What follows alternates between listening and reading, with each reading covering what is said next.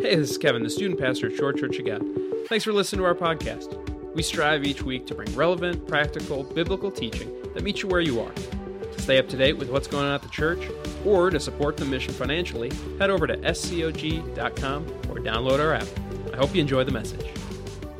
We are in the middle of a series called Come to the Table.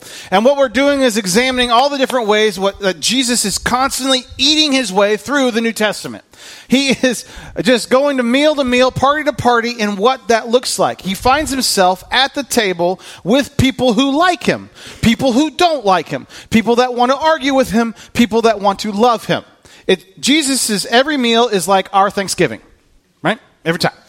Um, it's it's it's people are arguing, picking fights, dealing with stuff all the different time with him when he is at the table with them. And so we find ourselves, if you read the New Testament, usually I just kind of ignore um, the setting of what Jesus is doing, um, but if you look at it, he's eating with them. Always eating, always eating. What is the big deal about these parties, about this food, and about why you're doing these things, Jesus? Well, in, I'm glad you asked that question. Because in the New Testament, in this time period, uh, if you ate with someone, that meant you approved of them. That you, uh, you at least accepted them. That you were inviting peace with them. And so, if I decided to come to your house for dinner, it meant that we're good. Okay? Uh, maybe me and Abram had some issues back in the day, but we're good. He invited me over for dinner. I come over to the house. We, we eat some ribs, and we're all. We, if we're Jewish, we're not eating ribs, by the way. Uh, but we're gonna we're gonna we're gonna be good. Um, and so that's how that, that progressed. And so you're entering into these relationships. Um, and when someone says, Hey, come over for dinner, I'm inviting my peace, I'm sharing with you. You're, we are going to be good. I want to take this relationship to a different kind of level. And so that's been asked over and over and over and over again um, in dealing with there. So uh, whether that is some rich Pharisee or some Sadducee or some lawyer that's inviting Jesus over, or, as we're going to see today, someone who's basically a mob boss. Okay, so things are going to get a little different today. Now, I had promised on Facebook that we were going to watch a clip of The Godfather today. I had promised this, and it was really exciting. I've been in ministry 16 years, and it was the first time I was going to watch Godfather in church, and I was so pumped about it. Um, but Kevin got sick, and was not able to to do that. Um, so Kevin's not here, but Kelly will be teaching youth tonight, so there will be youth and all that stuff. But he got strep throat on the airplane going to visit his girlfriend. Wah, wah, wah, wah, wah. Uh, so big weenie. Uh, anyways, so that's not nice. Uh, he would have been here. He he does things that are bad for his health all the time, and going you go home. I have to tell him that more than he calls off. So anyway, he won't be here, but youth will be um, run by the amazing and fabulous Kelly Hauser. Uh, and we'll we'll have that going on tonight. Uh, so uh, that's happening. Also, if you have mana orders, you can talk to Kelly or Perry. They'll help you out uh, with with dealing with mana. Um, anyway, back to our regular scheduled uh, message. What was going on here is uh, we're going to visit this this mob boss today, and you may know him by a different name than mob boss. You have sang, if you grew up in church, if you went to any vacation Bible school, you sang a song about this mob boss. Zacchaeus was a wee little man, and a wee little man was he. Right? That's what you sang. And you made him all nice and cute, and he's a flannel graph character, right? You guys have flannel graphs? Maybe, maybe not. If you don't have a flannel graph, you missed out. Um, and so, my mom actually has waged like a personal war on flannel graphs. She is the embodiment of a flannel graph. That's why she she dresses up as different characters and stuff because she wants to be the flannel graph. Um, and so you have the flannel graph character, and you had the tree slapped on there, and you had this little little guy that he also. Lucky enough, he was the shepherd boy in the nativity scene. But that's Zacchaeus, and you walk him across the flannel graph, and you climb him up in the tree, and then Jesus yells at him, Zacchaeus, come on down. You're going to your house today. Going, right? Okay. Um, and so you have that. Here's the deal, though. If you read the scripture, Zacchaeus is the chief tax collector, which means he looks a whole lot more like Don Corleone than he does a hobbit. Okay? So we're gonna we're gonna step into that today and for you to understand that because when you start understanding Jesus, speaking into the life of this mob boss, this gangster, and what that happens in the New Testament, and the amount of acceptance and the amount of grace that God has for Zacchaeus, that that, that should just kind of your mind about what grace actually is. Okay? Every time Jesus comes to the table with someone, there's three things that happen. The first one is this Jesus is gracious with his acceptance of people from all walks of life. Jesus is gracious with his acceptance of people from all walks of life. From prostitutes to tax collectors to people who thought they were religiously had it together, even those jerks. He's gracious and accepts all of them. It's amazing. Second thing he does is Jesus provides a roadmap to redemption. Jesus provides a roadmap for redemption. It doesn't matter which angle you're coming at. If you think you have it all together, if you know you don't have it all together, Jesus provides a roadmap for redemption. And then finally, Jesus shakes everyone's worldview. Now, I don't know about you, but I don't appreciate having my worldview shaken. This is, this is the point that actually will get Jesus uh, crucified. As he takes people's worldview and he pokes it. He says, That's not the way it is. I'm going to rattle that tree. But Jesus shakes everyone's worldview. Whether you're a disciple, whether you're a Pharisee, whether you're a religious elite, whether you are a tax collector, he shakes your worldview. And when we come in contact with Jesus, if we truly are reading the scripture, if we're delving into the words of Jesus, guess what's going to happen to our worldview? It's going to get shaken. If we're honest with ourselves, we start re examining how we view the poor, how we view different issues, how we love people, our worldview will be shaken. It starts to change from what my daddy told me, from what my friend told me, from even what my wife or my husband told me, to what Jesus tells me, shakes your worldview. These three things happen over and over and over again. Turn with me to Luke chapter 19. Luke chapter 19, verses 1 through 10. If you need a Bible, there's Bibles in the seats in front of you. If you don't have a Bible, please take that Bible with you today. Um, if you have 10 at home, don't take one of my Bibles. Um, but you can borrow it today. All right. Um, Luke chapter 19. What we've got going on here is we have a um, the setting going on in, in Jesus' life. He's coming into the last pa- Passover. He's coming into the last time he's going to be at Jerusalem. He's coming into Holy Week, which also means the week he's going to be arrested, the week he's going to be crucified. Okay? So, Jesus is on his final tour, if you will, coming into Jerusalem. This is a big deal. As you can imagine, it's weighing heavily on Jesus' mind that this is what's going on. Um, he knows what's about to happen, right? He's turned his face towards Jerusalem. He's turned his face towards being crucified. And he's going, okay, how, what are the last few things I want to teach? And so, as you think about this, he's walking into Jericho, which is where Zacchaeus is at. Jericho is the last stop. It's the kind of the way station before you walk between uh, Jericho in Jerusalem. It's about a day walk, maybe a day and a half, two days. You don't want to be there too long because do you know what's in between Jericho and Jerusalem? It's a little thing our friend King David wrote about called the Valley of the Shadow of Death. That's a fun tourist attraction, right? That's what's in between the two. And so it's this highway that goes in between uh, Jerusalem and Jericho is the valley of the shadow of death. That's where it actually is. You can drive on today.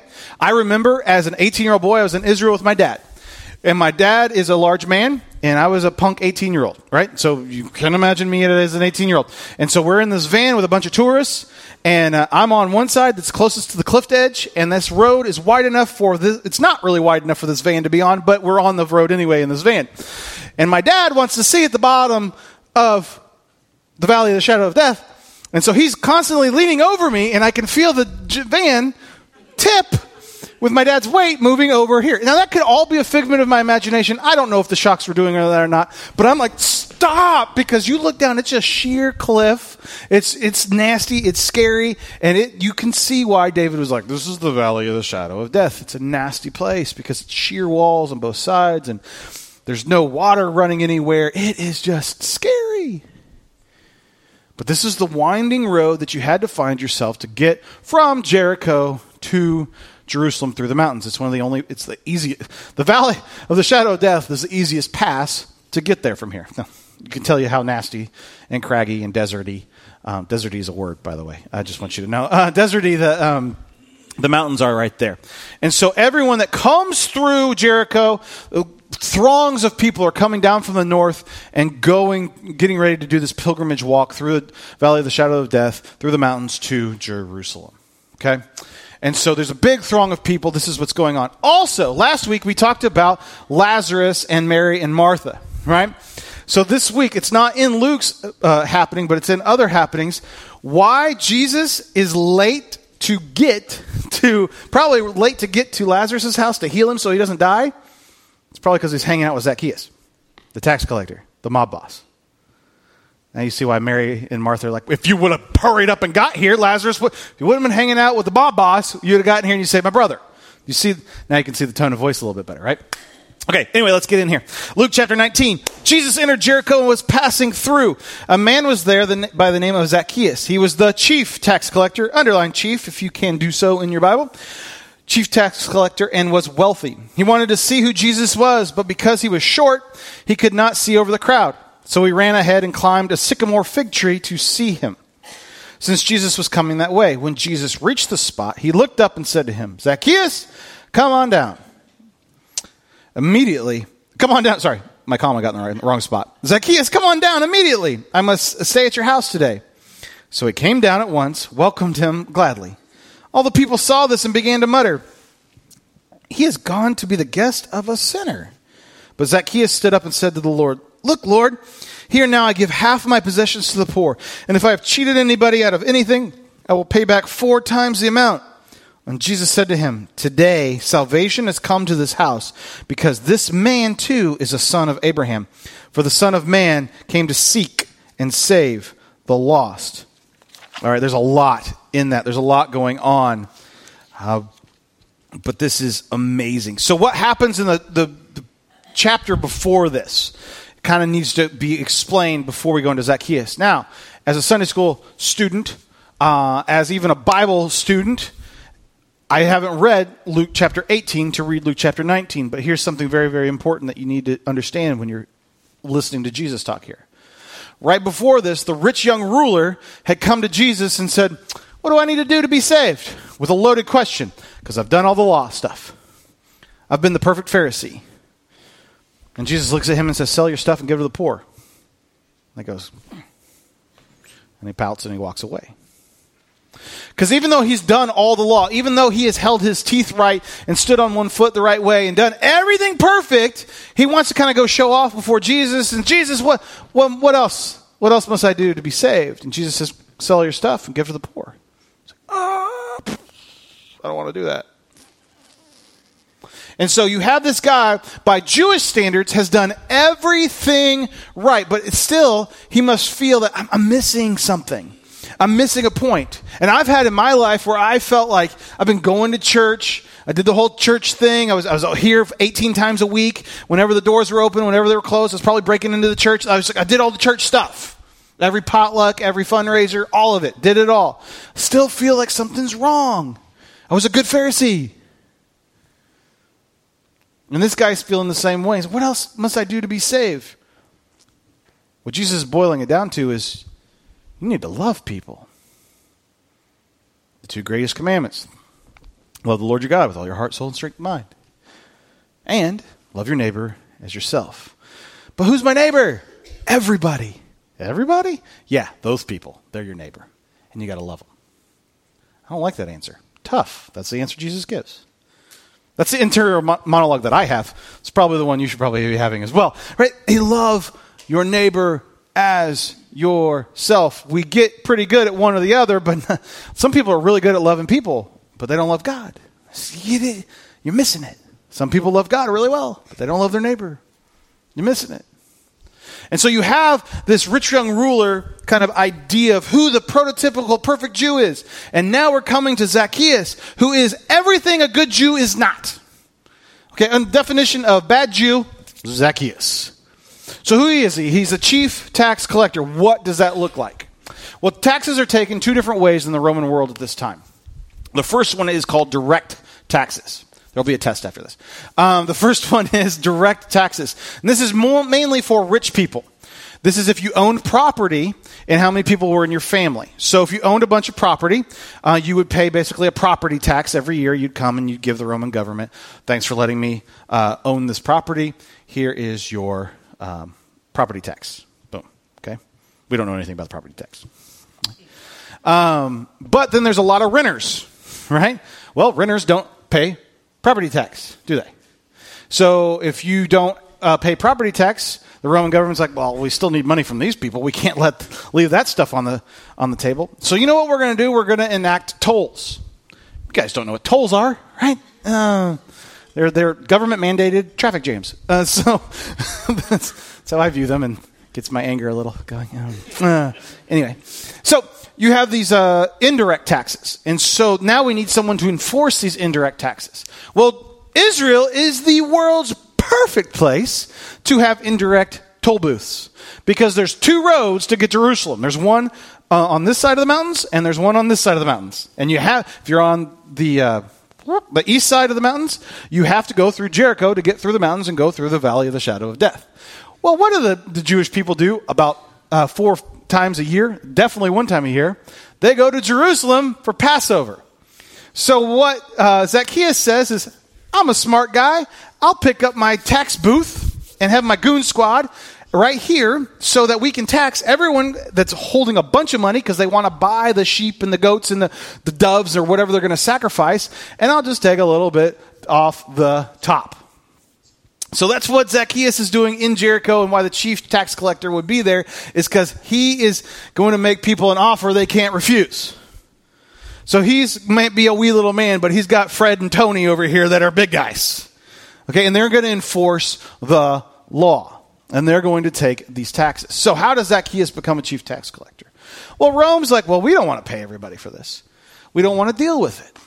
We'll let them do it. Let them, their own people, their greedy own people, be the takers of the taxes. And so, what would happen is um, the Roman official would come to town and say, Listen, we need a tax collector. We're willing to pay a thousand denarii to whoever who can collect these taxes. Like, we're going to make you rich. And a couple guys in the community would say, That's, I'm willing to sacrifice my integrity and make all my neighbors hate me for that amount of money. Cool. Cool, I can do that. And so, what would happen is they don't care how you get the thousand denarii, or uh, they're going to pay you a thousand denarii, but they say, I'm going to pay you a thousand denarii. But what you need to raise is 10,000 denarii.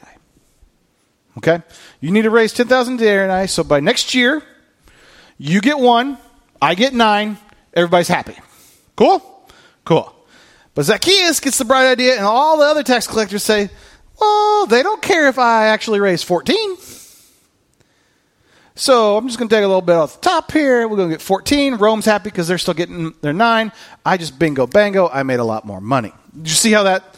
How I would not like you so much, and every, this is the accepted practice. This is what's going on. Everyone knows this is happening. They're being extorted, and guess what? Because of Fred and Tony, I can't do anything about it. Because if I don't pay, if Zacchaeus goes to the Roman government and says these guys aren't paying their taxes, you get thrown in jail, you get crucified, you get stoned, you get lashed. Not Zacchaeus. Are we following along? Do you understand why Zacchaeus is not the most popular person on the block? He is not running for student body president anytime soon. Right? And so he is the chief tax collector. So chief jerk face. Like that's his role. And so the he is the you see how he's the antithesis of the rich young ruler. He has basically said, I am a sellout to Rome. I'm doing everything that Rome wants me to do. The rich young ruler is doing everything right for Judaism. He's holding his teeth right. He's, he's doing all those things right. He's making the right sacrifices. He's obeying the right laws. He doesn't take too many steps on the Sabbath. He does all this stuff. Zacchaeus is a sellout. And terrible. This is what he's doing. And so, I think there's a little, there's some Jericho passive aggressiveness going on.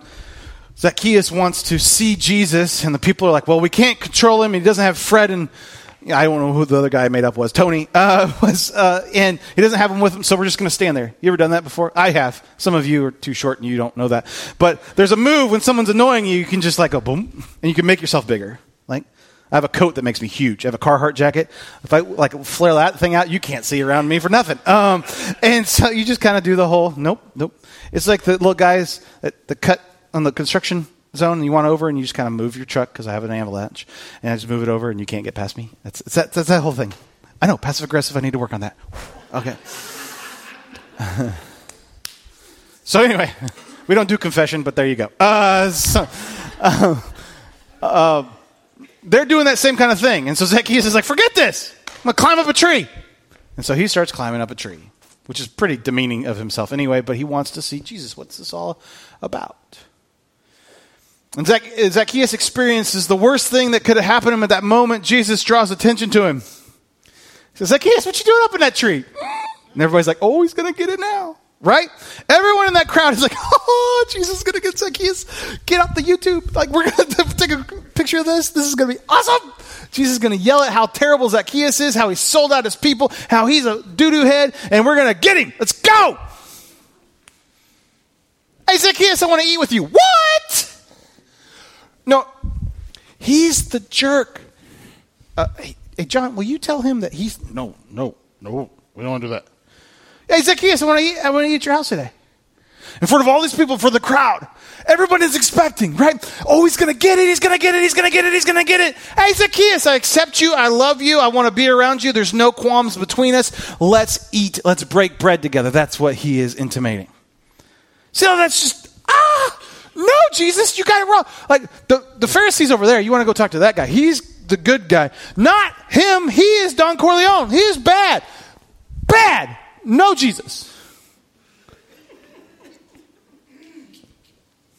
Now, in our own lives, how many times, how many times do we look at somebody, we start talking to somebody, we start lo- being around somebody like, no, no, that's the bad person. And Jesus is like, yeah, I love that person. No, no, Jesus, don't you know who they are? Don't you know what they did? Don't you know how they hurt me? Don't you know how they hurt my brother and my sister or my mother or anything like that? Yeah, I told you to love that person. I think we got our wires crossed, Jesus. Like, that person looks a lot nicer and, and, and they look more like me and maybe, you know, they, they vote like me and they, they do those things like me. No, no, I wanted you to love that person. Because that reality Jesus shaking our worldview is real. Right? And that's what's going on. That crowd is just blown away. But Zacchaeus' reaction to that moment is amazing. Before we get there, I want to, that point. Jesus is gracious with his acceptance of people from all walks of life. Not the ones just like him, not the ones that is socially acceptable, from all walks of life. That bothers me. I want Jesus to accept people that are just like me. But that's not what happens. Over and over in the scripture. When Jesus says you're going to love God and you're going to love people, what people? All people. But they're weird. Yes, and so are you. Love all people. The next thing, Zacchaeus' response to this is beautiful. See, Jesus gives acceptance, he gives love first. He doesn't wait for Zacchaeus to say the next sentence. I'm going to give half of my wealth away, and anybody I've messed over, I'm going to give them four times as much back. Like, in my way of working, like, that's when I would have started liking Zacchaeus, right? If, I, if, if uh, the tax collector comes like, here is four times the amount of money that I messed you over. Okay, now we're good. Okay, now I'm starting to trust you. Is that the order in which it happens? No. Jesus says, Hey, I'm going to your house today. I'm going to have dinner with you. Zacchaeus goes, What? I'm accepted. I'm loved. I'm cared for by the Son of God. This is pretty cool. Hey, guess what? The big crowd's there. They're going to hold him to this. I'm giving half my money away. And if I mess you over, come to the office. I'm going to give you four times over.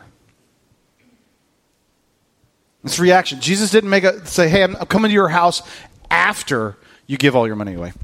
That's not what happened. That's how I, how Jared likes to make it.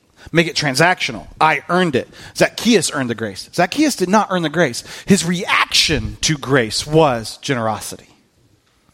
Do you see that? You hear that? That is hard. Because I want people to earn grace. So you're like, oh, oh, okay, now you deserve it. Now you did the right thing. Now you're okay. Now, that's not how Jesus works. He gave freely of the acceptance. And the response to acceptance and love was this incredible generosity. He's the antithesis, antithesis of the rich young ruler. See how we do that? This boggles my mind. It blows me away. This redemption that Jesus offers is mind blowing. It's greater and bigger than we ever imagine. Jesus provides the roadmap for redemption. But actually, in this instance, he's like, he doesn't tell Zacchaeus what to do at all. Zacchaeus comes up with it on his own. The, uh, if you're wondering why he goes with four times, um, I'll give them back four times. It's actually greater than whatever.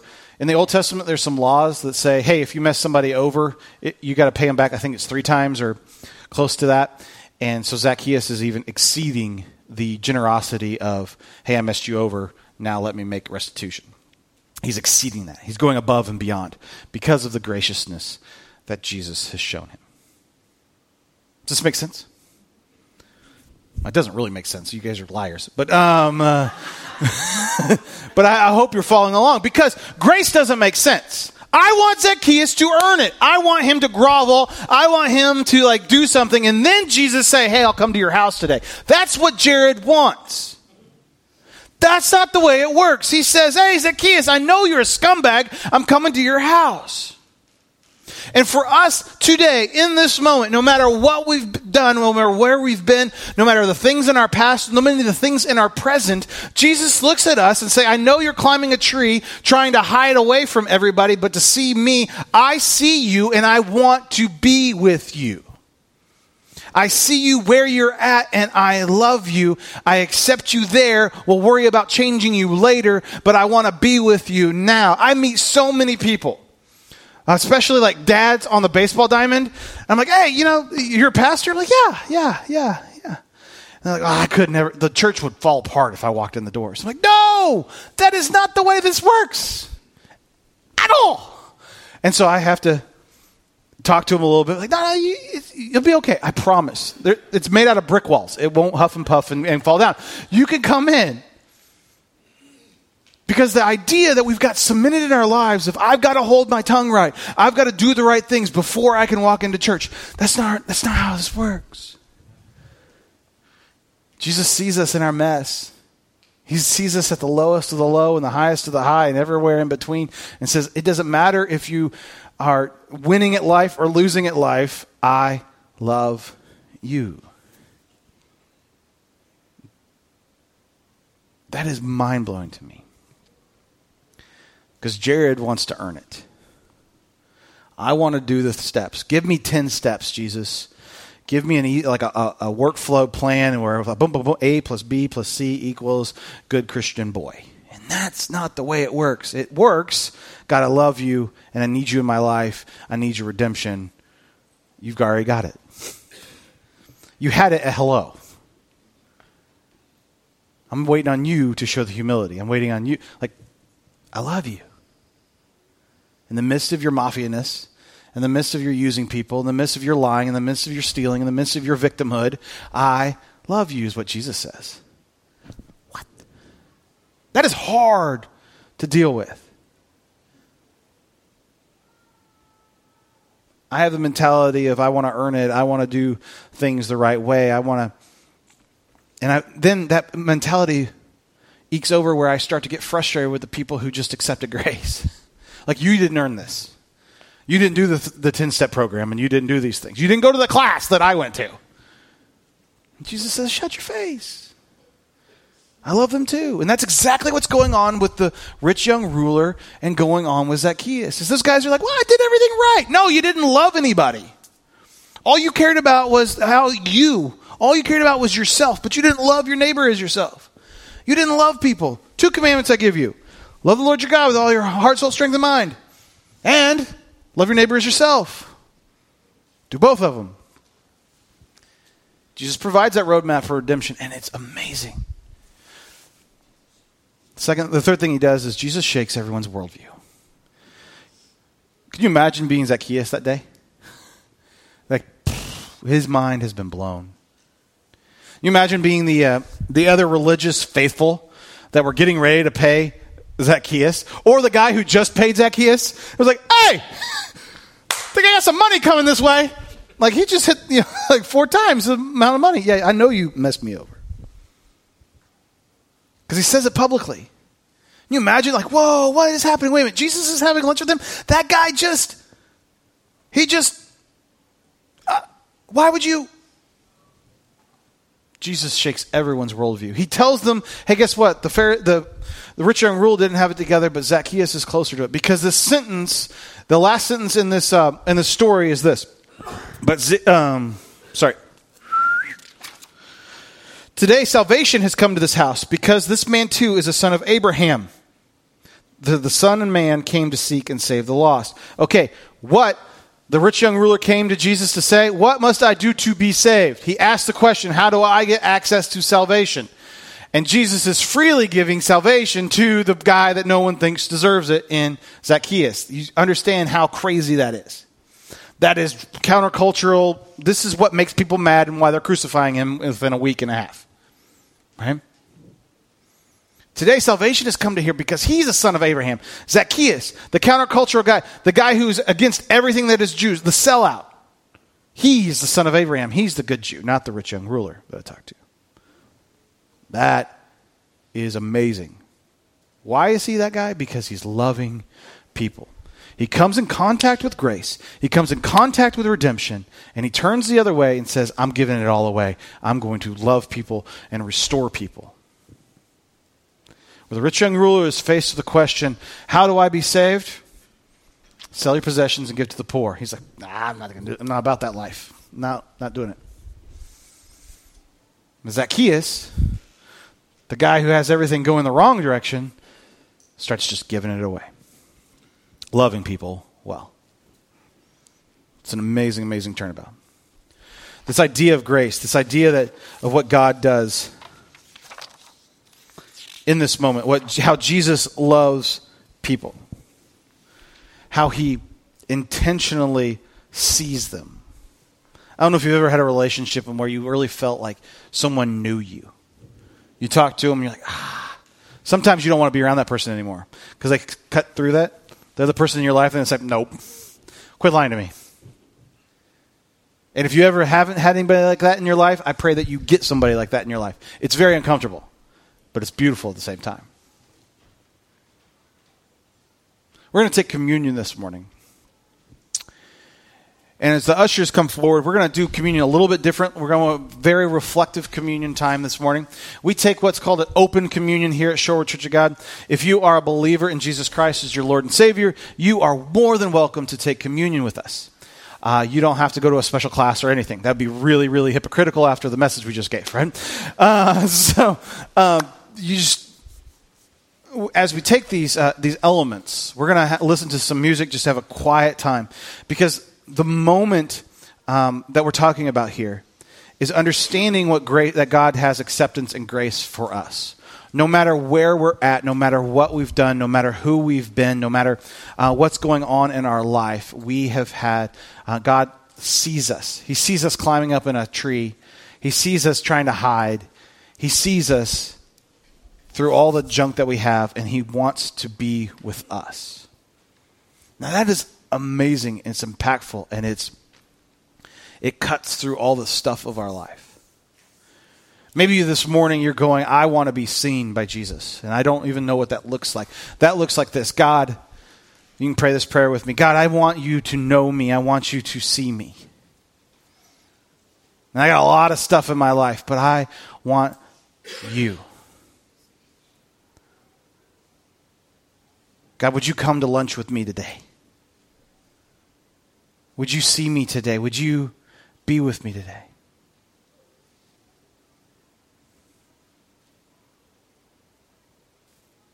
God, I'm trying to love you, and I don't even know what that means, but I want you to redeem me. I want you to save me. I want to live a new kind of life. In Jesus' name I pray. Amen. There's a um, thought I had this week I was trying to talk to somebody else in, in, in the church about grace um, that I want us to kind of think about and ponder as we take this communion, but it's this.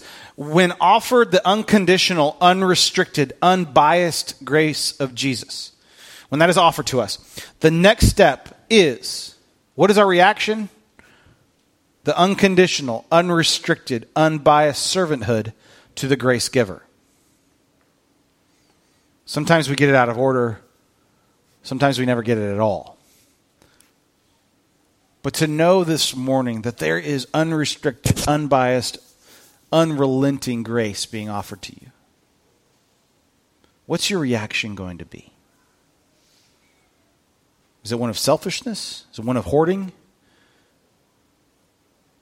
Or do you want to give that grace? Who do we give it to? We love the Lord our God with all our heart, soul, strength, and mind. We love our neighbor as ourselves. It affects everything we do. It affects how we talk, how we parent, how we live in our marriage. It affects how we vote. It affects how we drive on the freeway. All of it. Let's pray. God, thank you so much for today. Thank you for who you are and what you're about. Thank you for this crazy acceptance. God, there was stuff I didn't I don't have to hold my tongue right. I just have to come after you.